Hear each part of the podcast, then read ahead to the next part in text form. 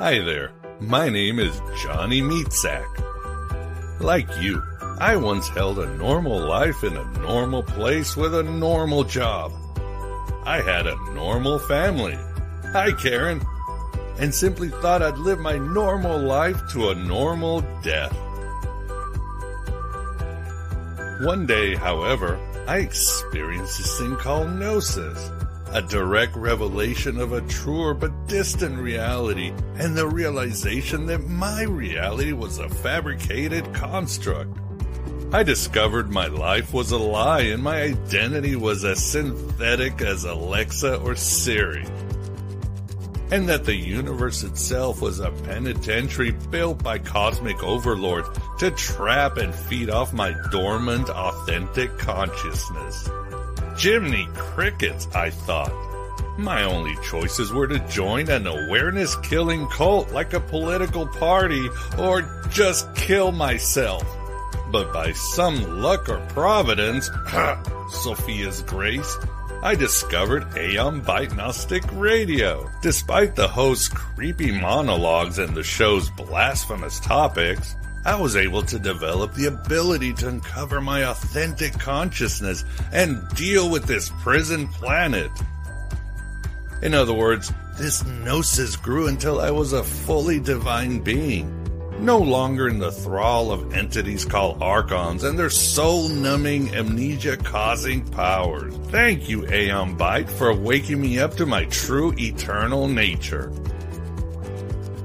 Everything is still normal these days, except me, Johnny Meatsack. I'm on the adventure of many lifetimes to be completely liberated from the Black Iron Prison.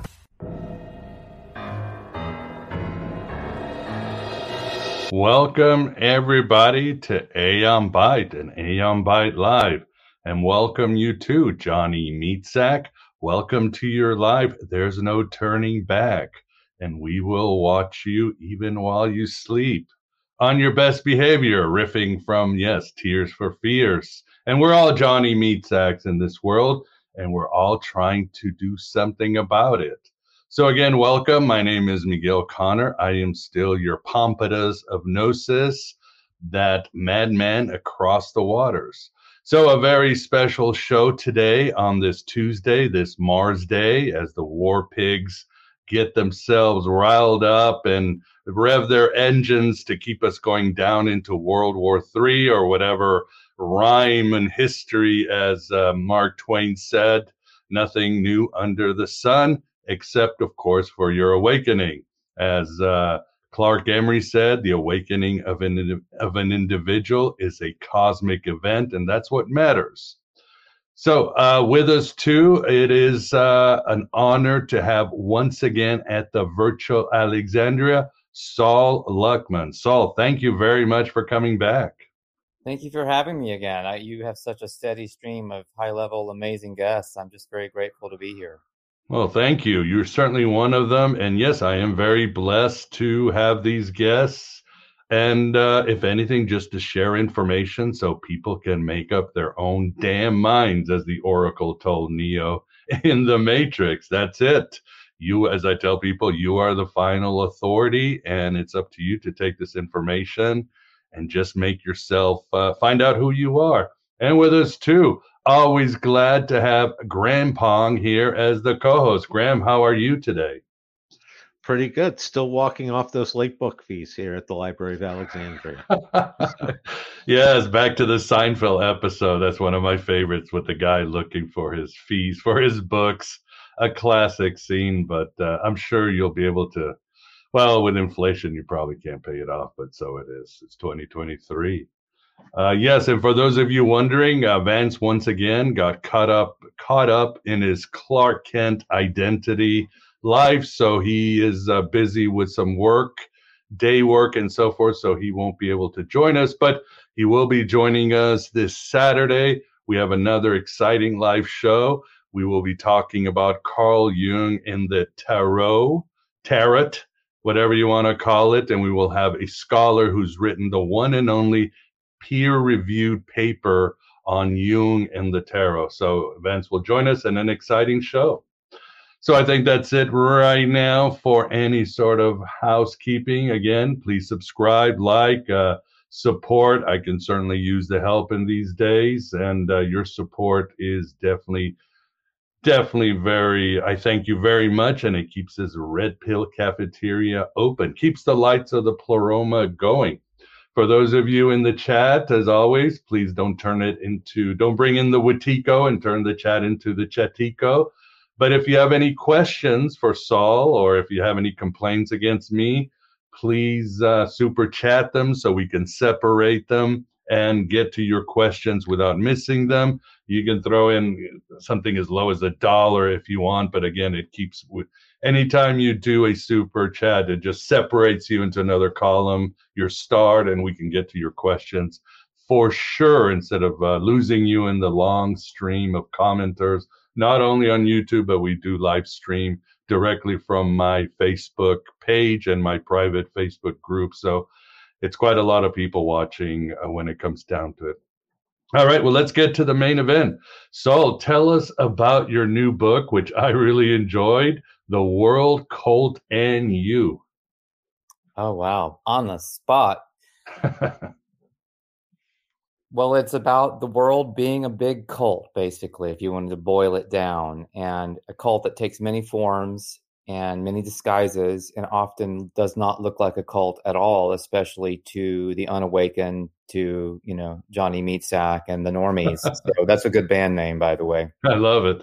um, so uh, I, I look at, I began really diving into this concept some time ago, and it just crystallized after I wrote a series of articles this summer on on the cult, what I was calling the cult of the simulacrum, and I really mean the world cult by that, but there's a kind of pun in there for people who are in the know, and I I was trying to figure out to the best of my ability, to the best of my gnosis, how this quote unquote reality construct works like what it's doing at a functional level not not uh, entirely the why aspect or uh, what is going on but the how was what really really intrigued me and i i fell back on a lot of um, let's say shamanic concepts having to do with uh, the the flyers the mud flyers the mud shadows the flyers the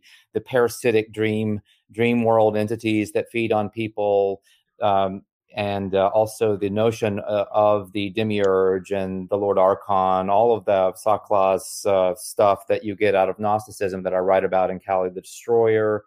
That was uh, that was really on the table for me too. I did a lot of cross referencing where I saw uh, similar references coming out of like other shamanic traditions from Mesoamerica. Like there's an, uh, a writer named Sergio Magaña who writes books on the on the Toltec lineage, and it's not to be confused with Castaneda's books.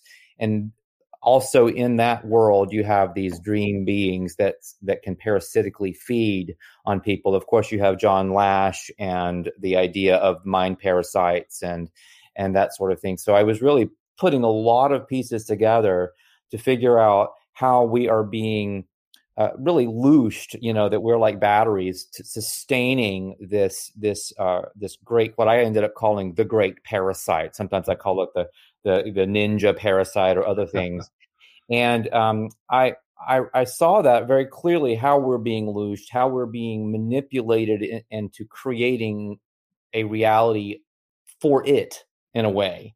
Uh, it is basically we're in a mass. I I I really uh, found to the, to the best of my satisfaction that we were in kind of massive feedback loop on personal and on collective levels where we are basically just reality creation machines mm-hmm. and that the the the great parasite is a force of consciousness that is constantly interacting with us and essentially giving back to us what we're giving it so if we give it nothing, if we say the only way to win is to not play the game, right? Then right. then we we actually take control of that relationship and we we can create very different realities. The problem is is that people are being looshed and controlled all over the world and it's happening in ways that so many people don't aren't even aware of. They think they're above this or that they're they're truthers or that they they can't be affected by this in some way because they're you know doing the research or whatever. And it's all just parlor tricks to keep people in little mind prisons and looshing cells to allow this to happen. And where where i take this however is a little bit different from where a lot of people go i ultimately don't see this as part of exactly like what you might call a prison planet or um, a reincarnation trap or a soul trap. I think all of those are part of the loosh game, mm-hmm. and that we're actually here being we're in a kind of game, and the the goal is to consciously exit the game through conscious dying and through transformation in that way that that's really what all of this is about and you see that in shamanism you see that in you know tibetan dream yoga you see it all over the place and uh, i really think that um, we we that's the that's the focus for me and if it were the focus for a lot of people i think that uh, the reality construct itself would begin to visibly materially change Oh, that's really well said, man. You killed it in like a few minutes. Uh, I hit all my notes, but people in the chat room uh, beyond complaining that I'm vaping, they're also wondering what is loosh. So maybe you could tell them. I know, and Graham knows, but maybe you could tell the audience of this sort of esoteric term. All right. Yeah. Well, you can call it what you like, and there's different uh, different ways of describing it. In Kali the Destroyer, I define it as hyperdimensional energy given off by the human soul when traumatized, and it can be used for various purposes by other beings. So the idea is that we, kind of like in the Matrix, although that's not where the idea comes from, we are we are we automatically as living beings uh, who have a certain consciousness we have a certain amount of energy. And that energy can be harvested and utilized. In Castanedan shamanism for example the the mud shadows the parasitic mind parasites that are kind of all around us in the in the dream sphere they feed on us until our power which should be like great almost like angel wings all around us massive a massive uh, halo of energy that's that's our birthright. But they feed on it until we are just this side of dead. And our our energy our visible energy in that energetic spectrum is down around our toes. Mm. So we are powering the simulation. That's the idea is that our energy is used to power the simulation. If you want to call it the matrix, that's fine. Where I would uh, caution people in their interpretation of that analogy is is that I don't think any of this is technological. I think technology technology is is a huge red herring and smokescreen. It's part of the looshing apparatus. That none of the simulacrum that we're in is based in technology. I'll tell you where it's based. It's based in our minds, and our minds are not technological in that sense of the term. They are perhaps magical. you know, I don't even think they're quantum. I think the quantum is just another funny little uh, ruse of materialism. I, I call it like, uh, you know, what is it? Diet Newtonianism. Right. You know, so um, I don't know. I don't know where you want me to go with that, but that's no. That's, that's again. That's well said. No, it makes perfect sense. And for the audience, uh, Sol has a great quiz about uh, whether you're not in a cult. And I think in one part you said if you wondering if you're in a cult, the odds are you probably are. And I'm at a stage in my life Oh, for the record, excuse me, I scored well. I think uh, I forgot what it was, but it was under seven, which means I'm I'm in a I'm in a good place. But that's because I'm at a point of self honesty. I mean, I know how my mind works. I know is you know the mind is the great trickster. Uh, my instincts, my mind as a human, part of my job is to to fool myself into believing I'm a herd animal and I should just stick on this planet I know that the powers there are always working against me. So I think self honesty has been half of my battle into understanding uh, how not to be in a cult. And I no longer really um, take sides or I'm one of the extremes. I take the middle path. There's a saying by this Egyptian author, I think uh, I forgot his last name, but it says, uh, How do you know when you're home when all your attempts to escape cease? And uh, the truth is, we're all sort of trapped or in a cult in some way. I mean, every time you look at your phone, or even if you try to do uh, something materialistic, you, in a way, you're trying to escape this place, which is home, which is a state of being, if you would. And it always reminds me of this saying in the um, Buddhist temples: the when all the monks are meditating and somebody asks, How do you know when somebody has reached enlightenment? It says, When the monk stops meditating and starts playing with the cat. So when you're sort of plugged into the present. So, um, yeah, I know I kind of went on a tangent, so, so but I'm, but I'm saying I've just come to a place of self knowledge and honesty, and I know I have a lot of work, and I know part of me is just uh, structured to believe in the machine, right? I mean, as you say, we are just as responsible as the powers above us. Right. And I mean, I question whether there are powers above us in a way right. that are not somehow linked to us in the design of the construct. You know, when in Gnosticism, for example, and the fallen goddess scenario is one example, when you have the creation of the archons and then this squaring off of the archons against Sophia and humanity kind of simultaneously, all of that sounds like, you know, to me like you know the basic plot behind Star Wars or you know or, or, any of these other uh, Hollywood constructs, and we know they're coming from you know what we would consider to be the archontic hive mind, the the the uh, great par- what I'm calling the great parasite. Mm-hmm. So that story itself from Gnosticism, and I'm a huge fan of Gnosticism. That story, however, sounds like one of the early stories put out by the great parasite to obscure actually what's going on, which is some kind of division of our consciousness in in source, in the great eagle, in Sinteotl, or whatever you want to call it, that decided to have an experience. And basically, it was like the party might start alone, but it can't finish alone. So that it it, it it farmed itself out into various other actors in a in a large stage production, a big play, a big theater of war, or whatever you want to call it. And here we are, trying to remember that and make make and we're trying to make peace with the shadow aspects of ourselves. I often consider if you talked about Jung earlier. I often consider the archons to be archetypes of the our own shadow. They're not really separate from us. I'm not convinced that they are real in the sense that a lot of people think they're real. Um, they may also be beings from the dream world that we're interacting with constantly, meaning there's still parts of our dream when we go into the dream world, right? So, where is the separation between ourselves and the archontic presence and ultimately the demiurge? And ultimately Sophia, the the uh, aeons and the originator. I mean, it's all me part you can't you can't you can't believe in unity consciousness or say things like all is one and still maintain that all of these players are on fundamentally different teams. Mm-hmm. yeah that is true. And at the end of the day and as you write uh, if the archons depend on us if we don't give them any power they can't work. It's a, it's as simple as that. Again we're trapped here because we've given our consent to be trapped and, yeah, it's a little uh, bit like Natalie Portman in V for Vendetta. You know, she's right. in there, the door is open the whole time, and she wastes all of this time being in prison. But it is just her perception that's keeping her in prison.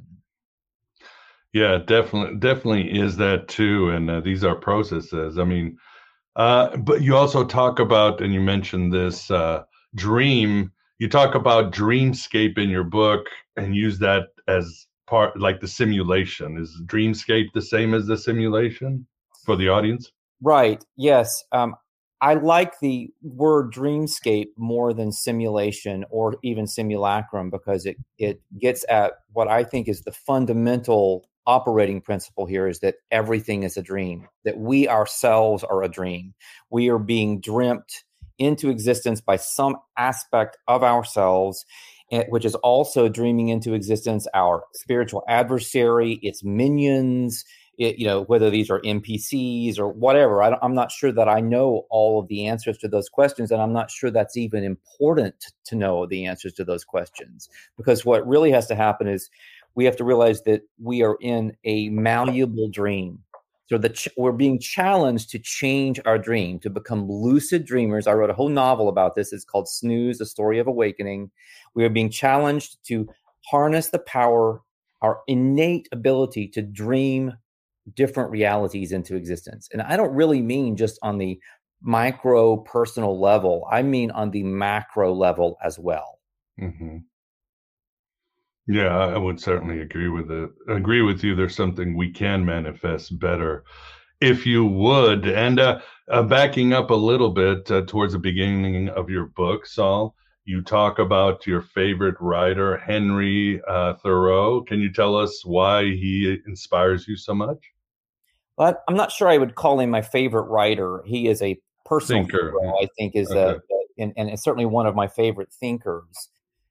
Well, it's very interesting because I found myself such a target and outcast over the course of the summer as I was uh, sharing articles that led to this book. The, so the seed articles were out being put out there in the mainstream, and I was just ruthlessly attacked by a community of truthers, uh, uh, actually possibly multiple communities of truthers, who just didn't want to hear what I was saying and felt like I was uh, leading to, you know, I was dividing the movement or whatever it was that I was doing, as, as opposed to just providing a different perspective and calling some people out on their BS.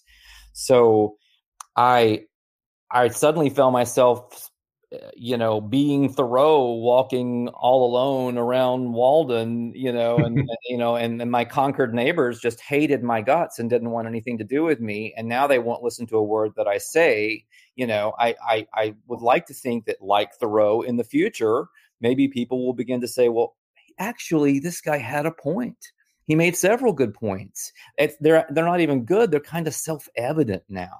So I have a massive identification with Thoreau that actually goes back to high school. I loved I loved his his way of dealing with violence, the whole nonviolence, civil disobedience thing.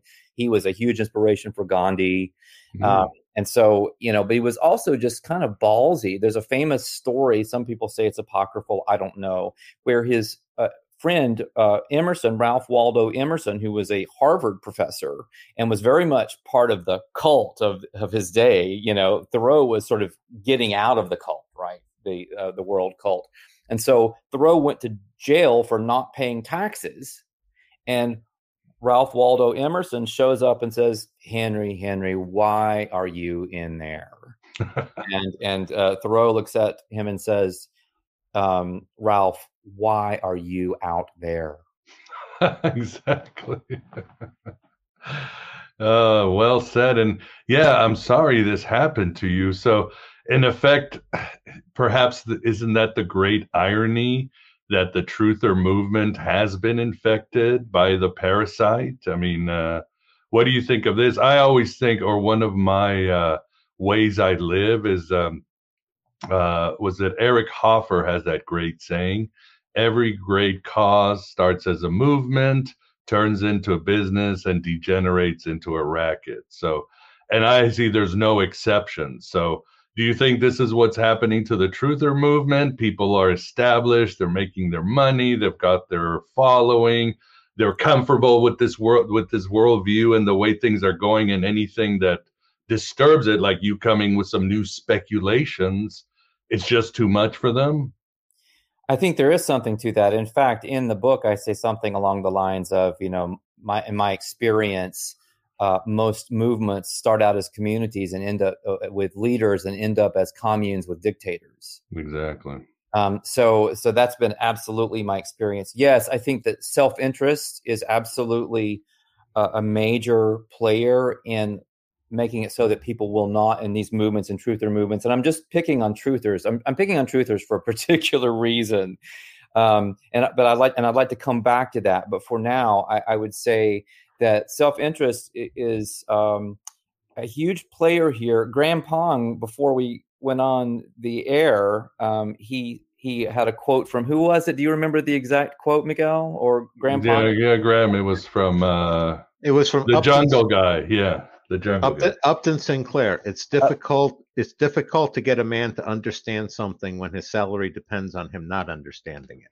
so so there you go and so and i would i would expand on that to say uh, that's that's the perspective of the leaders or the, the the the owners of these channels for example but for their followers it's difficult for them to uh, understand or embrace something if their salvation depends on them not understanding and embracing it. Because essentially what i'm saying is that what you people believe is crazy.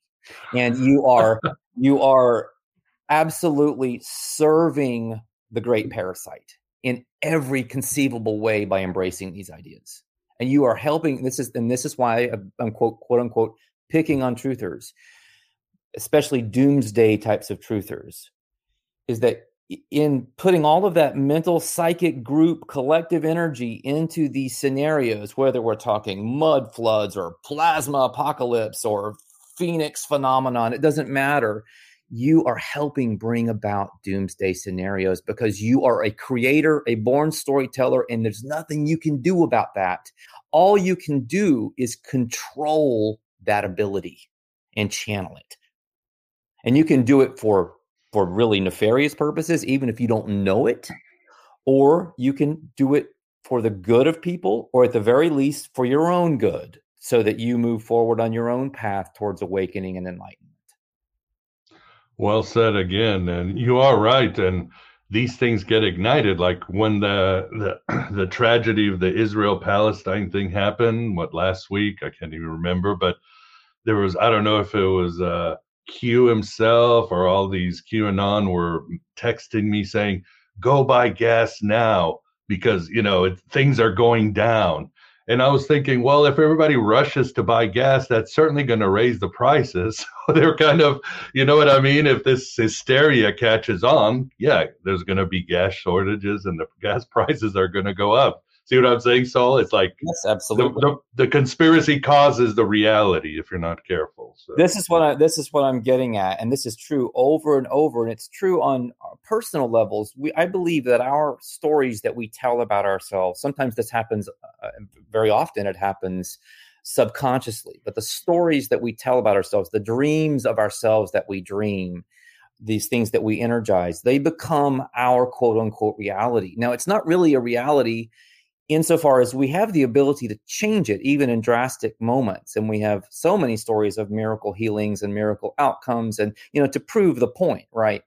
But we get locked into them and then we become kind of ossified and calcified and frozen into a certain mindset um, where our energy is looshed from us, it's drained from us, it goes down around our ankles, if you want to look at it demonically, and we no longer have the power to withstand the mind control of the great parasite and the reality construct that it is it has built or has it has had us build for it. So we can't withstand the power of the world cult, world cult, and we're completely sucked into it. I have not had a cell phone in my life. Oh wow. That's pretty admirable. Well, you can't function with you know without one. Blah blah blah. Now, is it getting harder to function? Yes. And I it was this was not the, I'm not uh, saying that I did this to either make a point or anything. I just felt that they were so toxic early on, and I just sort I saw where a lot of this was going, and I decided not to play that game. I'm not saying anyone else is going to do it. I make a, a some kind of joke and in my book uh, that you know I think people would rather face eternal damnation than go a few days without their cell phone. But you know, uh, me, I'm I'm I'm really on a different wavelength. But what I proved to myself is that it's possible to be in but not of the world. Mm-hmm. Yeah, for sure. Yeah, and back to the idea of uh, how these how the parasite takes over these communities or great causes, as we're talking about. I always liked what uh, Noam Chomsky used to say. It's not, you don't have to oppress a population. You don't have to have like an iron grip on your your tribe or your social media group or your political uh, arena. All you need is a filtering system that says hey, you're fine, but those who behave a certain way move up the ladder of the simulation or the hierarchy. Those who believe this way go up and then you can get to the top and by then you're completely as they say mentally sterilized. You're cucked. You're just promoting this propaganda that keeps uh, like you said the system safe. Would you agree with that? Is as simple as that as the filtering system? I think that's a huge part of the filtering system in different compartmentalized areas of knowledge and commerce and uh, and community. You know, it, there's a kind of ongoing manufacture of consent. You know, that was actually a lot of people attribute that to Chomsky, but that was Walter Lippmann who, who originally oh, okay. a long time ago, back in the 20s, and Chomsky kind of uh, went with it. so you have um, you have this happening really at um, at every single level of society. There's a, a wonderful book by one of um, Castaneda's cohorts um, um, named um, Florinda Donner. It's called Being and Dreaming, and she describes the the coercive process in any system of knowledge or thinking, and that you know she basically lays out how we are in this Western mindset, and our even our best attempts at free thinking and open-minded scholarship are still built within a construct a thought construct that we have inherited that is very coercive and powerful and so in this case we're talking about how we define reality what it is what uh, what our relationship to reality is is real you know is reality something out there are we talking about a materialistic world or is reality an inside job? And I would maintain that reality is not all, not just first and foremost, but it is always and it's in and in its entirety an inside job. It is completely a function of perception and consciousness. There is no there there. Mm-hmm. Yeah, I would certainly agree, especially the more you start seeing things. And Graham, what do you think? Do you have a comment or a question for Sol? How's your Loosh going? How's your Loosh uh, reserves going? Oh, mine are pretty good at the moment. I was going to say that sounds a lot like the plot to Monsters Inc. Yeah, a very Gnostic movie. Yeah, mm, it is. No, That's... no, I was going to say my questions is, you know, just when do you see this world call getting started? When do I see the the what getting started? The world, world the world call. When when did it get started? Yeah. I would say around the time it was created. I mean, I, I don't think that people were ever collectively individuated enough, especially in early earlier times. If you want to, if you accept the historical narrative, which I don't necessarily, but if you want to go with that that uh, story, um, when they were in a hostile environment, being hunted by large animals, um, you know, it was very important to be part of the cult and uh, and that just metastasized over time and things like t- technology have made it a thousand times worse i was going to say that was my follow-up is like civilization itself a part of the world cult yeah and it's part of the game board it's part of the dreamscape that we are the you know we're playing to exit in some capacity so it has to be that way. It's not like it's a bad thing necessarily. I'm I'm really not using good and bad or good and evil as reference. I'm not I'm, I'm not doing the duality cult in my analysis of this. I'm simply saying I believe this is what's going on. I believe that these cults automatically form and that your your mission, should you choose to accept it, is to walk away.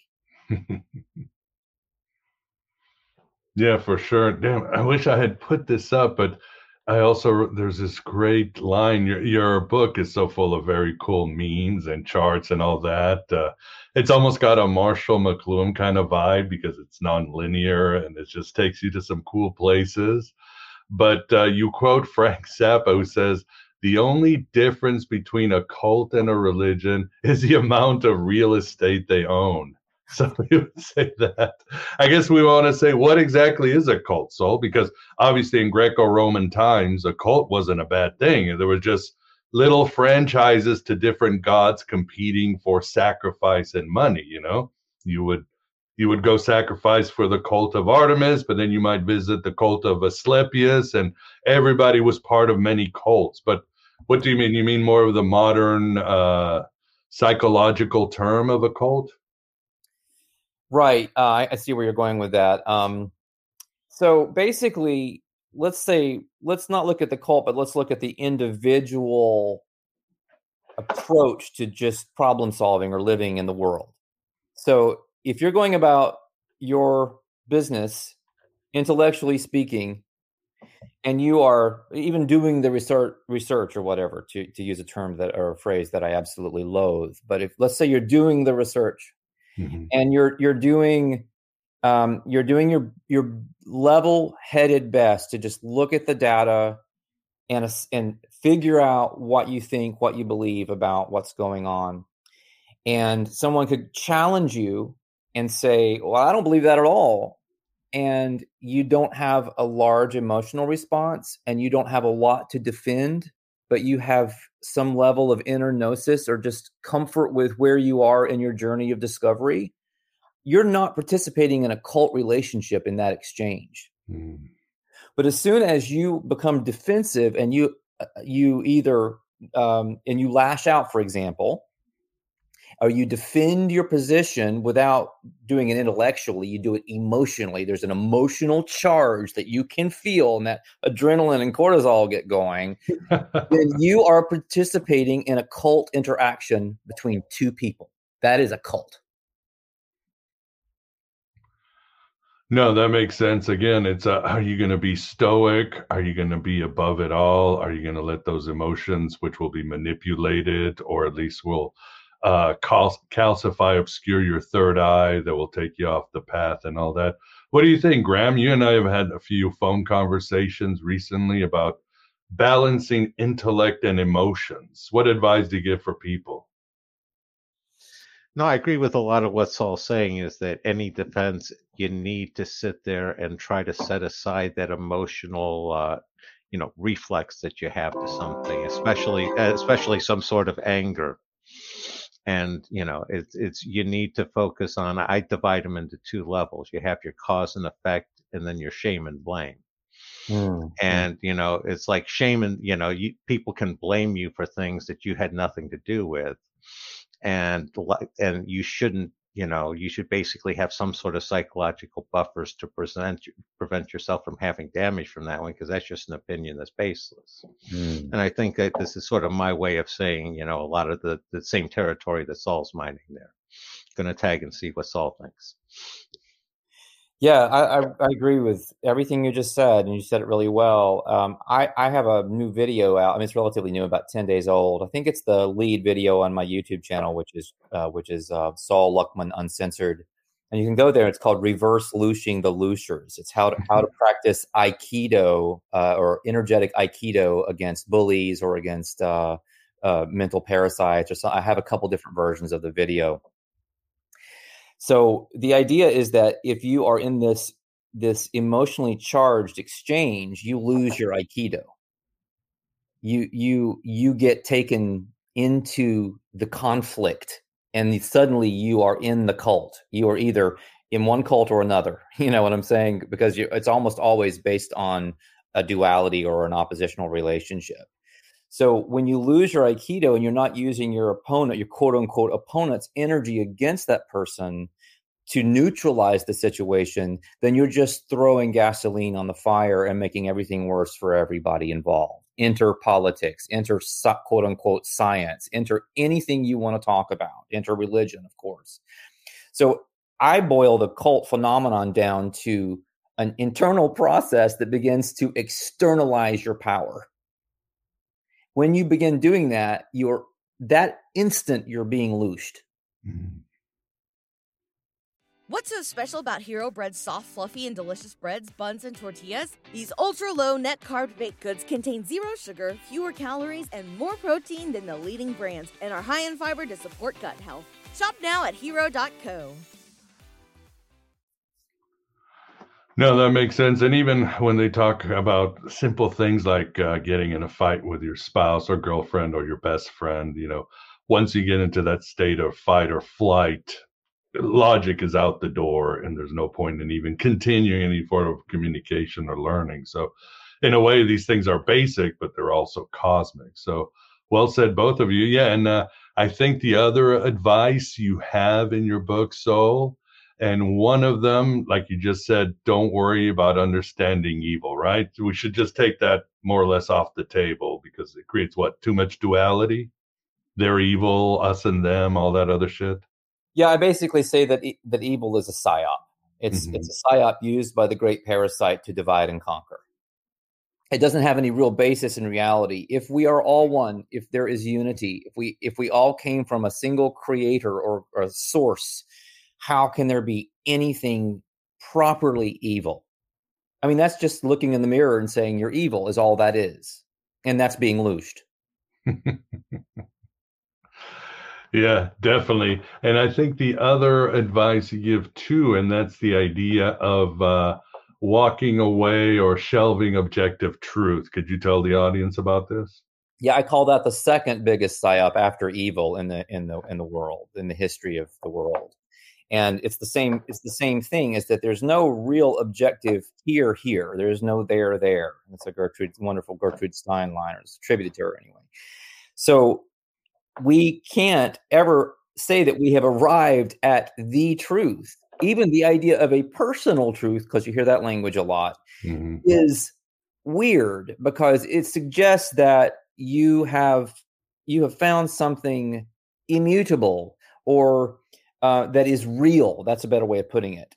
The the closest thing that we could get to truth, the closest phenomenon that we'll ever get to truth is just realizing the ubiquity of consciousness and ourselves within that matrix of of thought and energy it's not so much that we know exactly how it functions and even if we've had an epiphany or a, an nde or something like that that's really uh, revealed a lot to us it doesn't mean we've gotten at the truth. It means that we have understood some operating principles and we we're beginning to um, understand ourselves in the reality creation better. But that i believe that is a never ending process until you are fully god again. You are once again you've yo-yoed out and then you yo-yo back and that's that's the that's the that's the breath that's the pulse the heartbeat of the creative process For sure. Yeah, that's one thing uh, that has helped me a lot recently, or at least a few years ago, or it's one of my mantras. And it's not my personal truth. This could change because I always leave myself open to uh, adjust and tweak my viewpoints. I said, uh, embrace the ambiguity. Mm. You don't have to take a stance on every issue, on the next big thing. You don't have to. You ha- You can say I don't know, and more will be revealed if it's meant to be. And uh, it's helped me out a lot in my ideas, and it's actually made my mind sharper in reasoning. What do you think of that? Oh, I, lo- I love that, and I honor you for doing that. So I wish more people would do that. I mean, I was a, a how to speak uh, about this subject without uh, getting getting us in trouble. You know, the last few years have involved certain a certain phenomenon that a lot of us have questioned, and right, right. I was I was one of the hardcore questioners of the phenomenon, and as I as I uh, wrote this book, I I began to realize that oh my god, I was in a duality cult. You know, it was the it was the science, the quote unquote science versus the quote unquote scientism duality Right. cult. Right, a big. This is a cult with like two parts or two two different cults, however you want to look at it Mhm. and that really there's there's no objective truth there it's almost like they're in we're looking at a tower of babel scenario where the two camps and maybe this is what happens with all camps who disagree they are actually receiving different data feeds from the construct. So they are evaluating different information and coming to different conclusions about their their respective realities. So this basically has led me to you know when i encounter someone you know wearing something on their face uh, at, at- you know when i go into a store or something to just drop the judgment around it because who really knows what the hell is going on and if you think that you know two things are certain you're in a cult and you're being looshed yeah, exactly. I think that's well said. And of course, uh, I think something you write about is unfortunately, as the old Dune thing, fear is the mind killer. Once it enters your brain, and I've been there in my life, uh, there's no nothing's going to change your mind. You can't change that person's mind. They're trapped. They've created their own world, and you're not allowed in this world. And don't you think sometimes the best you can do is is a avoid them and b have compassion for them, right? Right, I think that's exactly right. Avoid them if you don't want to deal with it. If you can't avoid them, and uh, you know, I'm not saying to go against your own conscience or to not have body autonomy or anything like that. I mean, I, I was very damaged uh, by the medical establishment when I was younger. And so I'm extremely mm-hmm. sensitive to these issues, but I don't have the fear around them that I used to have, nor do I have the judgment around people who make different decisions that I used to have.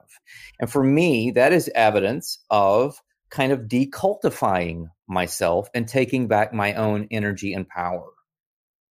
And it's had the effect because I think they're interchangeable of increasing my consciousness of the whole situation. So basically, it's like energy equals power equals consciousness equals prana equals kundalini equals mojo. Just, you know, all of these are talking about the same phenomenon, and it's the building block of what we call reality. So the more you have of it, the more powerful a creator you can be. I think that's it. Yeah, be a creator. Tell a different story. Tell a better story. I like this quote from your book. I'm bringing this up right now. It's from Khalil Gibran. He says, "Life without liberty is like a body without spirit." So that's a great quote, and I think that's what uh, the powers that be would like, right? They want uh, the human being to be this organization that's dead, mechanistic, without spirit. Yeah, I think that's the that's the oppositional or adversarial end game, or at least the apparent end game. I'm not altogether sure that's the end game. I think it's again the mind killer, fear. It's it's you know fear is you know is uh, Fauci's evidence. I mean false evidence appearing real. Um, mm. We can't take for granted that we are up against up against people who want to destroy humanity. That that's that is a, one of these truther assumptions that doesn't necessarily have a basis in fact. What if we are up against a wily opponent using theatrics and a certain amount of violence and terrorism, of course, to make people believe that they are in a life or death situation so that people will wake the flock up? Mm-hmm. Yeah, that's definitely could be it. And I like this quote too from uh, an author we were talking about before, Flannery O'Connor, who we we both love. And you have to quit confusing madness with a mission. So yeah, that's very specifically about the truther movement. Mm-hmm. And uh, again, uh, the the the real danger in the truther movement is that I believe that they are the spearhead for creating these potentially negative scenarios on a large scale. So the mainstream, the the power, whatever you want to call them, the elites, you know, the the the powers, whatever. I mean, all of those are terms that are deeply problematic, but um, they they're very happy to have truthers doing this. It creates the duality, the the, the setup, the fear for destroying the uh, rational ability to see what's going on. It um, it allows for the creation of the very end games that people are fearing and it's just a brilliant chess move on the part of the great parasite. And to enlist all of these truthers to bring about these outcomes or to move the dial towards those outcomes is just poetic. And it's also just how it works. I, I theorize that the great parasite simply has no innate power. Mm-hmm. It's it has nothing. It is essentially a reflective mechanism. No, that makes yeah, that makes perfect sense too. And yeah, and I know sometimes there's an issue or what do they say? Uh, if you don't stand for something, you'll fall for anything. I'm sure you don't agree with that because again, there is that sort of uh, stoic, Gnostic Buddhist skepticism where you don't have to commit to everything and let your emotions. You can stand back and sort of observe. And by observing, as you say, just by observing, you'll see reality fold and change before you. Yeah, you know that quote you just you just gave about standing for something, you'll fall for anything. I think the great parasite wrote that. it's a perfect mind mind screw to turn things absolutely upside down. Yeah, it's kind of like the old uh, Anakin Skywalker or George W.B. Bush. Uh, either stand with us or against us. Again, it's trying to get that fight or flight. I've got to take a stance. I got to pick my tribe, and we're just going to play this football game every Sunday with the other side, us exactly. and them. And, or and on the other side, there'll be utopia. For the I'm mm-hmm. sorry to interrupt you, but you reminded me of that story. First, they came for this group, then they came for that group, and I did nothing. Blah blah blah. It's the same looshing. It's exactly, it's exactly the same playbook, and it runs over and over and over. What it's basically getting you to invest in is the idea that we live in a reality, when actually we live in our minds, and when we pull away from the construct with our mental energy, our emotional energy, that's how we really change it. Otherwise, we simply feed it. Yeah. Who are you going to give your energy to? Simple as that. Uh, and what about you? Uh, you guys on the chat? Any questions or remarks? There's certainly varied remarks, pro, negative, uh, both sides, but uh, no problem with that. But let me know if you in the chat have any questions. Uh, Graham, any questions or remark? No, no, I, I, I think he nails everything pretty well. You know, I have a little different take on you know some of the uh, duality versus unity kind of thing, but you know that's uh, everybody's entitled to different opinions. So yeah, we won't steal your loosh for saying something different. oh my God, let's give this guy a scarlet A. Draw a scarlet A on his uh, on his avatar or something like that. Scarlet L, yeah. the loosh. The loosh, loosh. Yeah. It's such a great term. It's, uh, Lucia, baby. So why don't you kill me? I think that's the other thing, right, Sol? We have to learn to laugh at ourselves because we are pretty humorous creatures. We're shaved apes with this divine spark within us. So yeah, we're yeah. funny. Yeah, we're funny even when we're not trying to be. we're trying to make a point, trying to be important. Well, yeah, why don't we get to some solutions? And this is something I have been talking about for years. And I recently talked to a professor at uh, Michigan, Arthur Versluis, and he was talking about sort of the modern movement, whether it's truther, truther, or even you know, even Antifa and other these sort of neo-Gnostic movements where you know there's archons and reality is obviously they've they've realized reality is sort of fake and all this stuff and there's a great battle and all that. And he always um, he he said and i something i've been saying the difference between let's say the ancient gnostics and these neo-gnostic movements today that we've talked about is the idea of transcendence. In other words the ancient Gnostics would look and say, man, you've got a small part of the formula. Yeah, you can intellectually talk about what we're talking about, right? Loosh and red pilling and, you know, fight the cabal, and that's all great. But what about the really important stuff, which is the transcendence, the inner journey, the altered states of mind, the real work that's going to get you to, you know, bring out the Christ within or Sophia and all that? Would you? Would you agree that the problem today is that nobody wants to do the work they just want to intellectually fight online?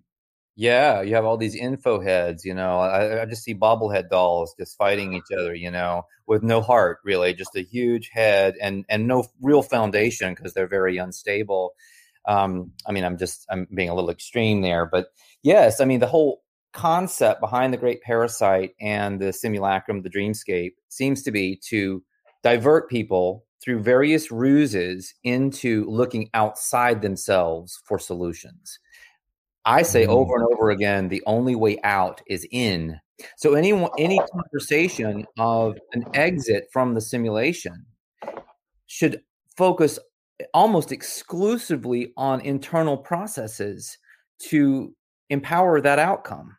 And these have to do with our imagination, with our dreaming, with our uh, our cutting ties to things that are taking our power away, and with building up our power through various uh, conscious strategies. And I talk about both sides of that in my book the the not doing and the doing for moving towards this goal.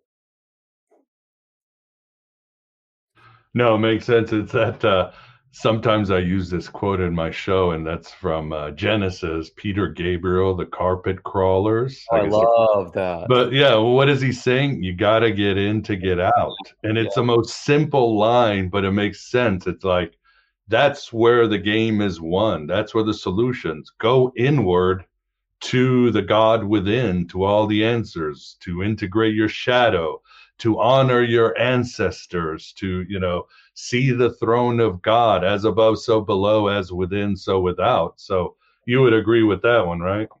Oh, 100%. What, what is the line? Gotta get in to get out. It's so beautiful. He's like, he's like just, you know, but he's really describing kind of an acid trip or something like that, where they're like crawling around. That's that's my interpretation. They're sort of crawling around on the floor, but they're they're they're sort of like us in the simulation, mm-hmm. and and the, maybe the download that he's receiving uh, before writing the song. It's just again my interpretation, and I'm not basing this on anything I've ever read, but I interpret it to mean that you know you actually can get out of the carpet you know get out of the weeds out of the bog the swamp whatever but you can only do that by going within and that was the whole psychotropic aspect of, of the moment that was telling him that Oh, well said. Yeah, that's from the concept album, uh, "The Lamb Lies Down on Broadway." Great yes. album. Before, album. yeah, back when Phil Collins was just the drummer, great drummer, and he was great as a singer when Peter Gabriel left. Don't like his solo career, and I'll die on that hill. But um, yeah, great album. I've got to I've got to check that album out. And I see a lot of questions, but unfortunately, please super chat them because I can't get to them. It's pretty fast. Uh, but somebody, thank you very much, Francis of Sophia Clatt. Can you repeat that Flannery o- O'Connor quote? I'd be, del- I'd be delighted to. And it says, you have to quit confusing madness with a mission. So there you go. Uh, even though Philip K. Dick did say it's some sometimes an appropriate response to reality to go insane. But that's yeah, I, I quote that too in the book. I have yeah. that. Oh yeah, you do. Mm-hmm. yeah. But yeah, here's a question for Orphic Omelet. Question: um, Left unintegrated, what do you suppose would be the ultimate outcome of this pull into the maw of the great parasite slash collective shadow? Brahma awakening, pulling us through the cosmic eye? I mean, that's a really good question, and it's something I've thought about. I'm I'm not sure if if this is something that ends until everyone leaves so I have this feeling that that the idea of cycles and calendars and all this stuff and the end days and whatnot, basically these are so repeated. All the eschatology and everything is so just repetitive um, and kind of mind numbing in a way that unoriginal uh, and unoriginal, absolutely, yeah, because it goes back through so many different iterations, back through various quote unquote scriptures. Um, I have a feeling that this this is a simulation or a dreamscape that just keeps running, so that we don't ever get pulled into anything until we get out. There's a line I can't remember who who said it. It's not mine, but I don't remember the the um, originator of the quote. But it was that um, no one gets left behind. Mm. Yeah, of course. Yeah, there's that whole idea of uh, well, the, the bodhisattva and people, scholars have called the Gnostics, ancient Gnostics, Christian bodhisattvas. They were like, it wasn't, they weren't just going to wake up and fly across a portal and, and become, melt into the monad. It was a question, okay, I wake up, now I got to wake others up. It's as simple as that. It's love and compassion for others. Yeah. And I think that's one, one strategy and that that's one sort of dharma you know that people have and then for other people it is to just go on and show that it can be done mm-hmm. you know mm-hmm. i think about all the um you know the the shamans who have uh, lit up the fire from within if you believe that, that those types of stories or the the um, the clear light that you get in, in yogic dreaming or in the uh, the activation of the rainbow body uh, among the Tibetans, where uh, clearly something uh, I want to say supernatural has happened and they've left this world, but their body's gone basically. So what's going on with all of those uh, those exits from the matrix. Clearly, they're, they, these are at the very least wayshowers about a certain a certain element, a certain key, pivotal element of our human potential. Yeah, it reminds me I was doing some research on this book that I'm writing, or it should come out next year, late next year at this rate. But I was uh there is this idea in Buddhism that souls are sort of in the bardo and they're moving around. And something that will attract them is the the sound of a couple having sex it's just, if they're really loud, the soul will be so curious and go down and oh my god, I got trapped in this bottom. You know, I'm trapped. So be careful with the sound of people mating. That's another yeah, part of the well, in, in Castaneda and Don Juan, if the, if you ended up incarnating then through that union, you would have enormous personal energy. So you would actually have enough energy to withstand a lot of the assault, the assaults of the world cult, and maybe become a wayshower again, or a teacher, or that kind of thing. So even if you got trapped, it's not necessarily a bad thing because you would actually have a- great deal of personal energy. Population, you know, that's where it's at. yeah, and as we get to the end, I just have a couple of questions. One, we'll go back to advice for people because, of course, hopefully there's people out there that want advice. Again, altered states of mind go within. That's where the us talking about archons and the demiurge all day is just a small part of it. The the actual you got to go in to get out, as uh, Peter Gabriel saying. But there was one part you are you against terrain theory, and you were talking about in the Black Death, putrefied bodies rain down from the sky before it spread. Yes, yes. I mean, I've heard about the the blue smoke on the rafters. There's that conspiracy theory. There was some right. alien disease, but uh, I, There's also I hadn't heard the other. in that world. Yeah. So that was that. That's just one of the the data points that have come down to us. But like anything else, the problem with all of these data points is that none of it's real. It's all just stories. Everything is ultimately a story. I believe that the the you know there's that line that the the the victors get to tell the story, and I think there's tremendous truth to it, but it's not in the way it's usually understood.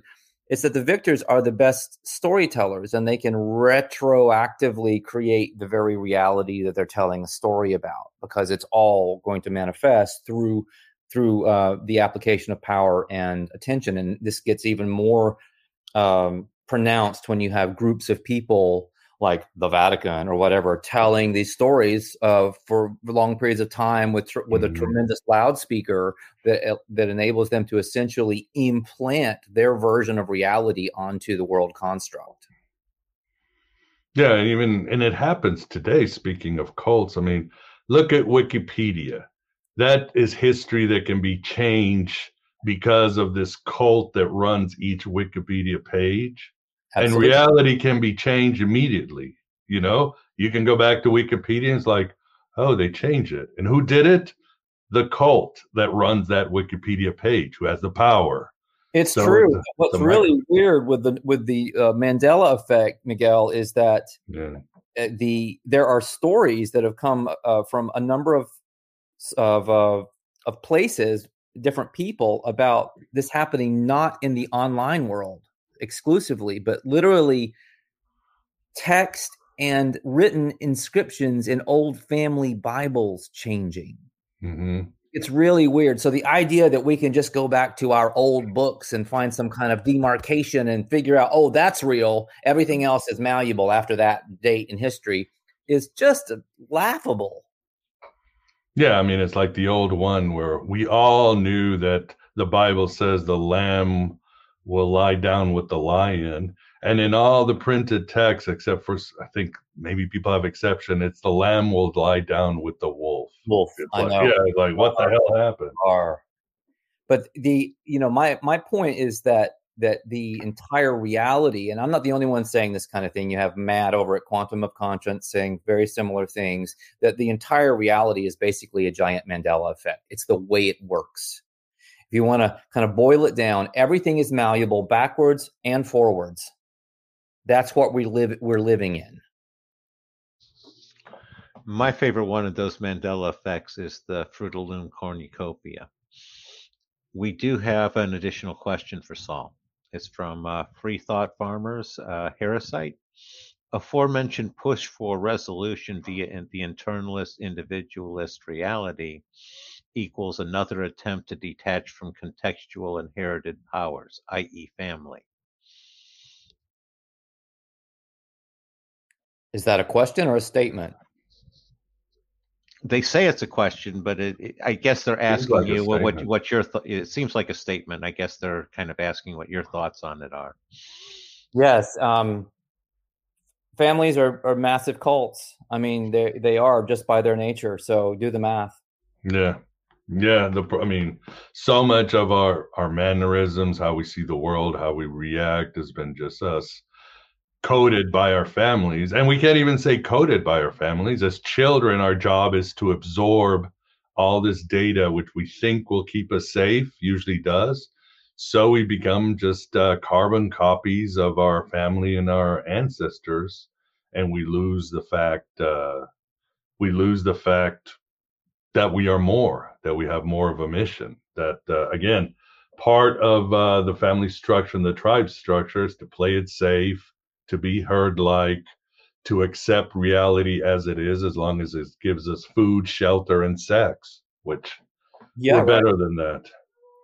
Yeah, I mean, I, I make the point in the book that um, that far from being just a, a natural thing, the, the the tribal urge appears to be perhaps unnatural. That the real the really natural urge is to become more sovereign as an individual, and that doesn't mean you can't turn around and help other people or even belong to groups or organizations. Again, back to the emotional charge, back to how you're interacting with all of that. Um, but the the the point here is that really this is this is a solo mission that we're on, and we're we're being we, we've been fed a bunch of bunk about uh, uh, community and groups and saving the world, and all of it is just distractions. In, unless you start with the solo aspect of this, you're lost. Mhm. All about that self knowledge. So, as we get to the end, again, I wanted to get into some, uh, as they say, usable stuff, practical stuff, or you know, the real, the real prize and all that, and all this, uh, and all this discussion is, of course, the techniques to break out of the world cult. You gave a, gave a couple, uh, yeah, get away from this idea of evil, absolute truth we talked about yeah embrace the ambiguity. I mean if we're mystics and we don't believe in linear time and a malleable reality and all that then yeah embracing ambiguity should be the first thing should be something we can do something children do very well magic realism and and breaking down the reality into stories. But you give a lot of things that have worked for you for your inner journey. Uh, would you like to talk about them briefly? You mentioned lucid dreaming uh, Qigong, walking in nature, which I highly recommend and promote, following your bliss. Anything else, or does it really depend on the individual? Well, obviously, it depends on the individual, and I was really providing those not as a kind of recipe that's universal, but as uh, just a thought experiment for people to see what resonates and to maybe spin off of it and find their own way of doing this. Because I don't think there's one way of doing this. I absolutely don't. Um, I will say that the unplugging aspect, the what I call the nuclear option. I make this whole joke, you know, riffing off of George uh, W. Bush's uh, mispronunciation of nuclear, where I call it the nuclear option.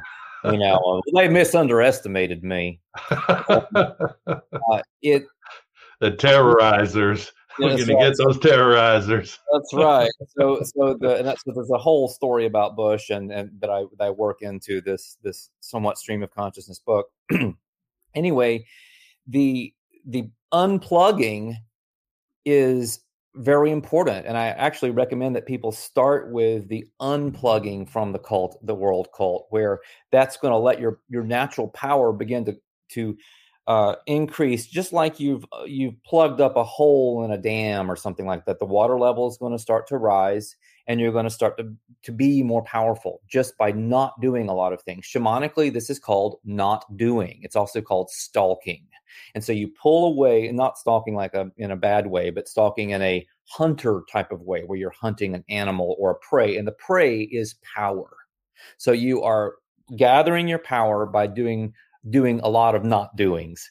And I, I, I, I look at different areas of contemporary life where you might consider not doings, including like your relationship to going to college. You know, I mean, that's one of the great indoctrination uh, platforms in existence. And I, you know, I my line was something along the lines of, yeah, like I'm not sure it's possible to attend four years of university, to say nothing of additional years of graduate school, and still be in your right mind.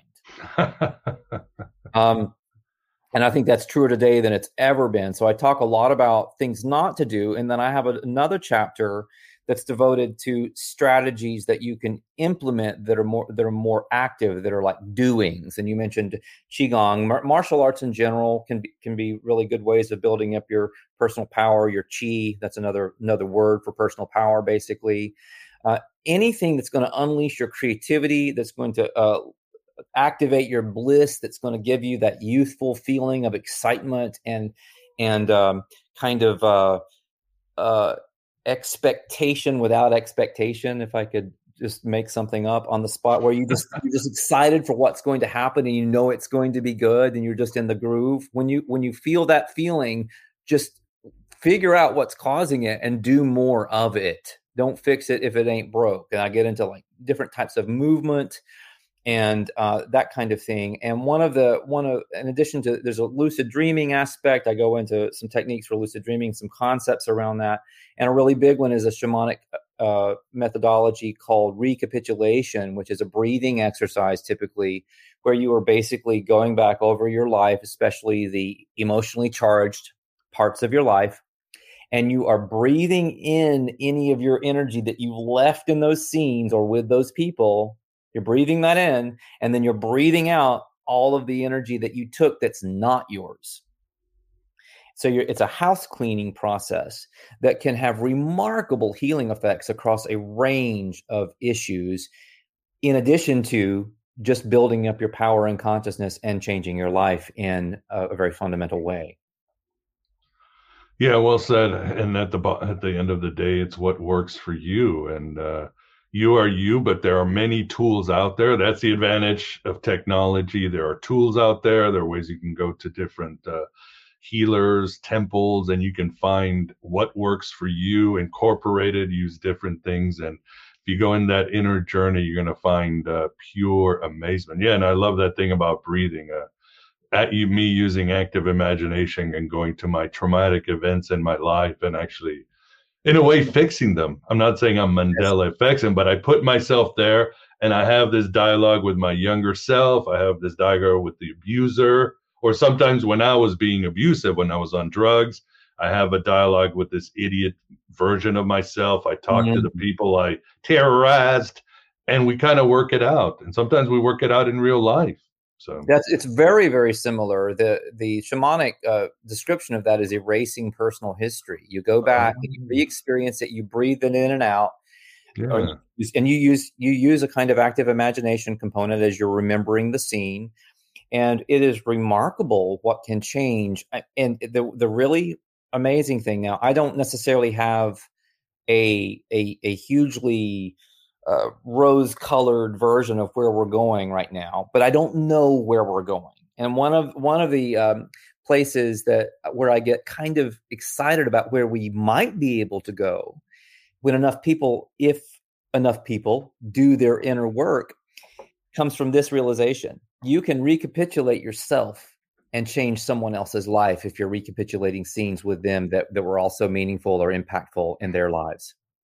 And so you can actually change the world around you. I saw this happen in my own family mm. by simply recapitulating your own memories. Wow, amazing.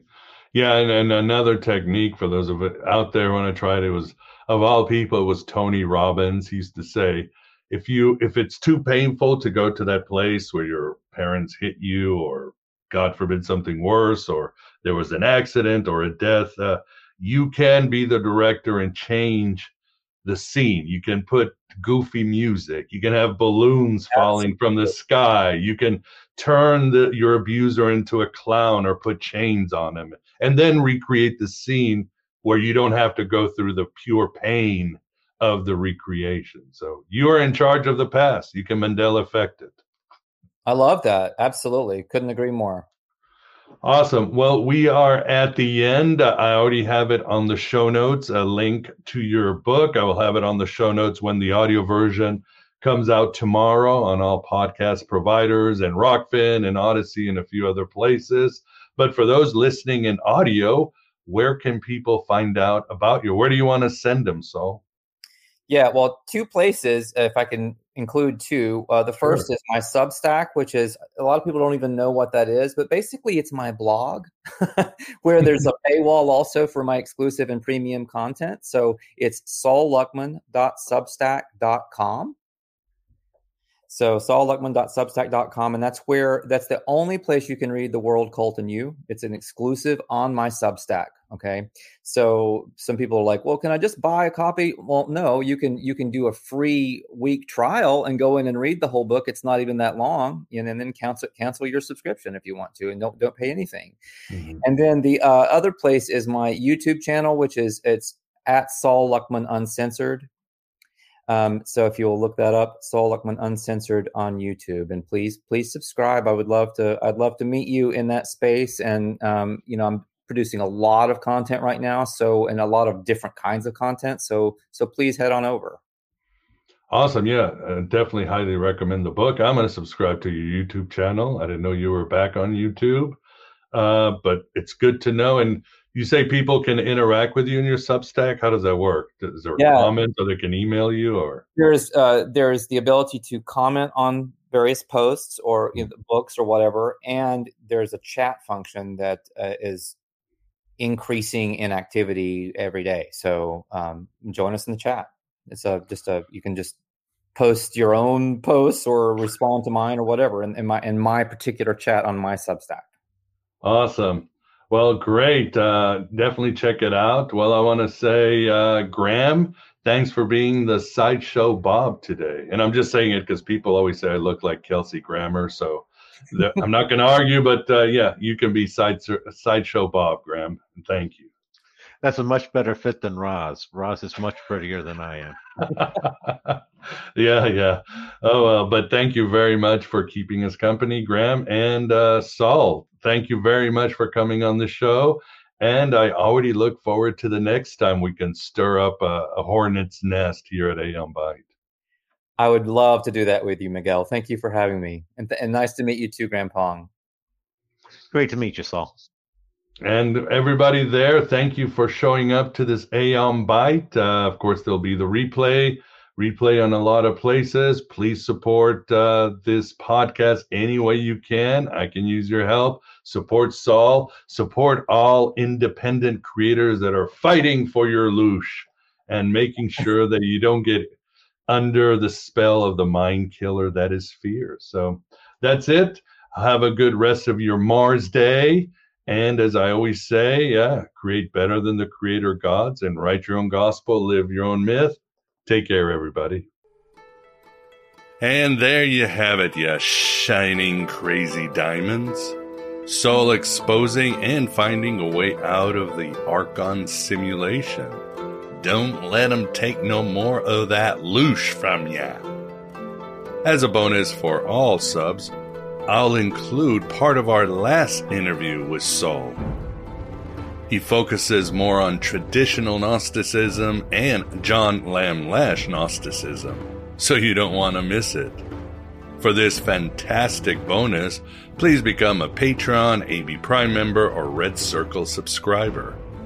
Let's continue building a community of true seeker warriors. And no, it's not a cult because you are the final authority, have always been. And I'm not good with the whole getting along with people thingy stuff. If you're a sub, let us to the bonus. If not, keep waking up. What's going on over there? Welcome to Truth Battle. I'm Rex Smith here, sheeple. Yeah, he's an internet conspiracy guy. He is nuttier than a squirrel turd. I'm going to be telling you the truth you won't get from the fake news Hollywood elites with their black helicopter chemtrails from deep state FEMA camps that hide Hillary's emails about Benghazi, written in the ancient tongue of the snake people, the Illuminati. They take supple Christian men off the street and force them into Canaanite ritual gay sex in coffins while they dance naked, giving each other lizard man courtesy reach arounds as a sacrifice to the online meme Momo. I'm Rex Smith. Stay awake and stay vigilant. What a load of balloon juice. Hey, I heard that. Rex Smith speaks the truth, my friend. He talks about the stuff that you and the lamestream media want to try and cover up. What's so special about Hero Bread's soft, fluffy, and delicious breads, buns, and tortillas? These ultra low net carb baked goods contain zero sugar, fewer calories, and more protein than the leading brands, and are high in fiber to support gut health. Shop now at hero.co.